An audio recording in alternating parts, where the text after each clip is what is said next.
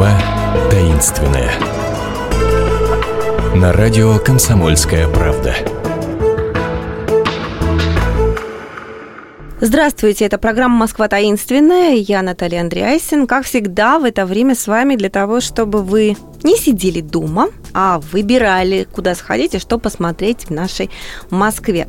Сегодня мы откроем э, серию программ, которые будут посвящены легендам и правде о сталинских высотках в Москве. Легенд на самом деле много, гораздо больше, чем высоток, которых, как мы знаем, семь, хотя должно было быть восемь куда делась восьмая высотка и много-много чего еще связанного с этими строениями, мы узнаем у Айрата Багаудинова. Он историк инженерии, автор образовательного проекта «Москва глазами инженера». Здравствуйте, Айрат. Здравствуйте, Наталья и радиослушатели.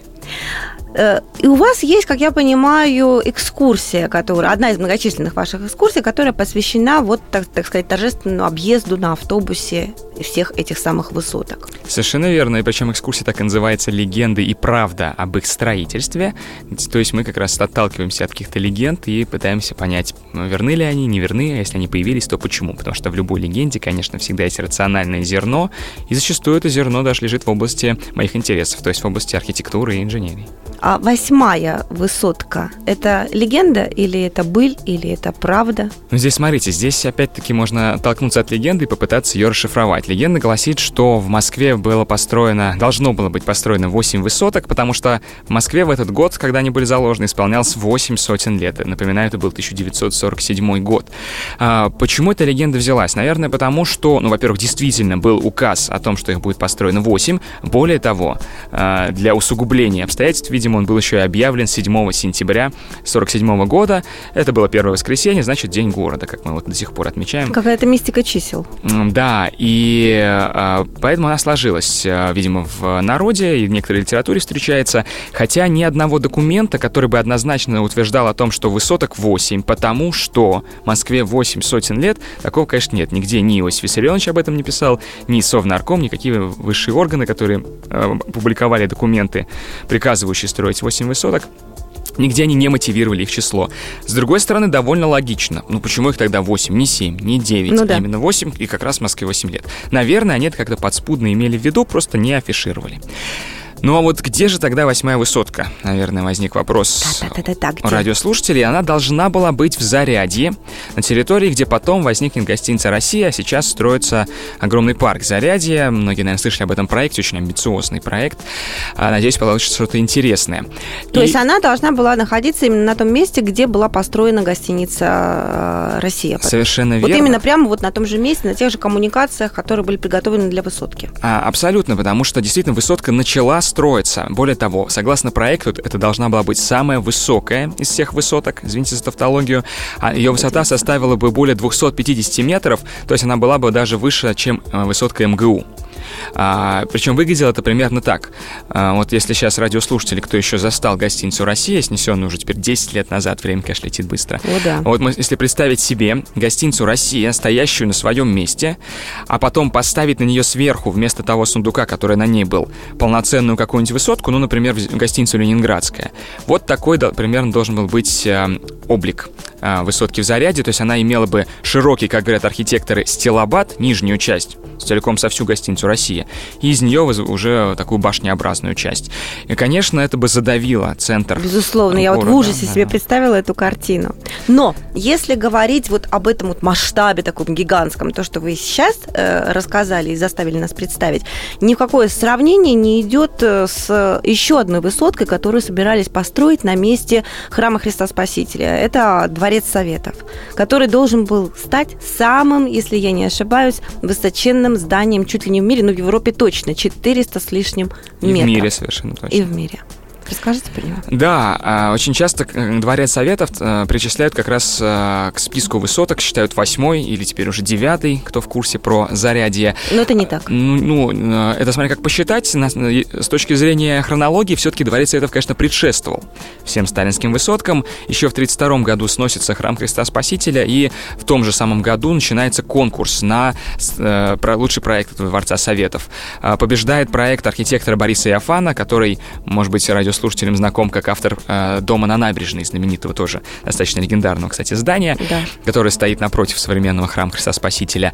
И э, его проект представлял собой действительно самое высокое здание в мире на тот момент, высотой 300 с небольшим метров, э, которое было увенчано 100-метровой почти скульптурой Ленина. То есть итоговая высота этого здания вместе с скульптурой составила бы более 400 метров. Действительно, Ух. обогнав на почти 50 метров предыдущего мирового рекордсмена. Им был американский небоскреб Empire State Building в Нью-Йорке, это тот, на которого Кинг-Конг залезает в фильме. То есть, как всегда, догнать и даже обогнать Америку было такой идеологической задачей, воплотившейся в данном случае в архитектуре.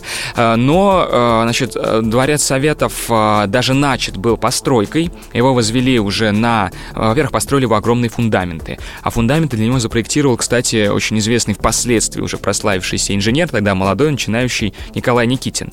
Э, кому-то из наиболее эрудированных слушателей, я думаю, знаком как автор э, Останкинской телебашни, такой железобетонщик, вот поэтому он делал огромные железобетонные кольца. Э, значит, кольцо фундамента имело диаметр 140 метров и высоту 20 метров, чтобы не быть голословным, просто на цифрах, чтобы радиослушатели могли представить, это примерно как если бы такие типичные пятиэтажные хрущевки стали водить хоровод вокруг стадиона Лужники. Ух ты! Вот такой вот огромный Образно, фундамент. да, там сразу как-то. Там был залог заложен, и, конечно, он никуда не делся, потому что вытащить его оттуда э, едва ли не так сложно, сложно как его устроить, поэтому потом и бассейн Москва, который вырос на месте так и не построенного дворца. Да, мы не будем сначала перебегать, перебегать к бассейну, потому что нужно объяснить, почему да. не построили да. дворец Советов. Вот, ну, значит, построили фундаменты, начали возводить каркас. А, это как и американский небоскреб любой, а, дворец Советов должен был опираться на мощный стальной каркас. Вот а, радиослушатели, может, помнить фотографии, как строятся нью-йоркские небоскребы, там люди входят ходят прямо по этим балкам или завтракают, или там уж обедают, что они делают на этих огромных балках. То же самое было у Дворца Советов. Каркас был совершенно циклопическим, потому что издание было циклопическое. Каркас весил 350 тысяч тонн, и опять-таки, чтобы было понятно, что это такое, это в 6 раз больше, чем каркас вот того самого Empire State Building. То есть, хотя по высоте немного больше, но по общей массе 6 раз больше. Но вот он был построен на 8 этажей, в общем, довольно серьезно. Хотя по сравнению с общим общей высотой здания, наверное, не так, но вот, в принципе, это было видно по всей Москве, как он строится. Но началась Великая Отечественная война, и металл потребовался на совсем другие нужды. На восстановление народного хозяйства на бывших оккупированных территориях, на танки, конечно, на все остальное. Поэтому каркас разобрали. Ну, а после войны к этому проекту так и не смогли больше вернуться. Иосиф Виссарионович нашел деньги, Никита Сергеевич хотел его перенести в 1957 году на Воробьевы горы, неподалеку от современного МГУ, но в 1961 году окончательно проект был закрыт и так и не был реализован. В Советском Союзе, а, вернее, уже в постсоветское время много говорили о том, что почему на этом месте появляется вдруг бассейн.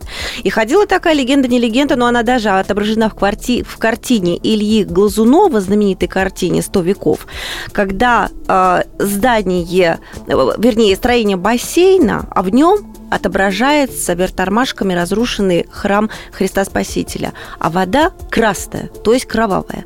И говорили о том, что на этом месте после войны ничего не могли построить, что не пытались строить, то затапливалось водой. Грунтовые воды все время подходили. И поэтому якобы единственный выход был построить бассейн. А когда снесли бассейн и восстановили храм, храм встал так, как будто он вернулся на свое исконное место, и никакой водой фундамент не заливало. Что скажете? А, ну, действительно, конечно, несложно догадаться, что там сложные грунтовые условия, потому что Москва-река вообще в 20 метрах от стройки идет, да, и, конечно, просачивается сквозь грунты песчаные. А, ну, с этим, на самом деле, сумели справиться и уже на этапе возведения фундаментов. Я же говорю, что эти огромные фундаменты, несмотря на сложности, были построены, до сих пор там лежат. Вот. А, просто-напросто применена была технология битумизации. Грубо говоря, в грунт закачивался битум, вот типа асфальт, асфальта. И он схватывал грунт и превращал его в такой монолит, прочный камень, сквозь который вода просочиться не могла. Поэтому, э, если говорить про фундаменты, то их не затапливал ни тогда, ни, ни сейчас, никогда.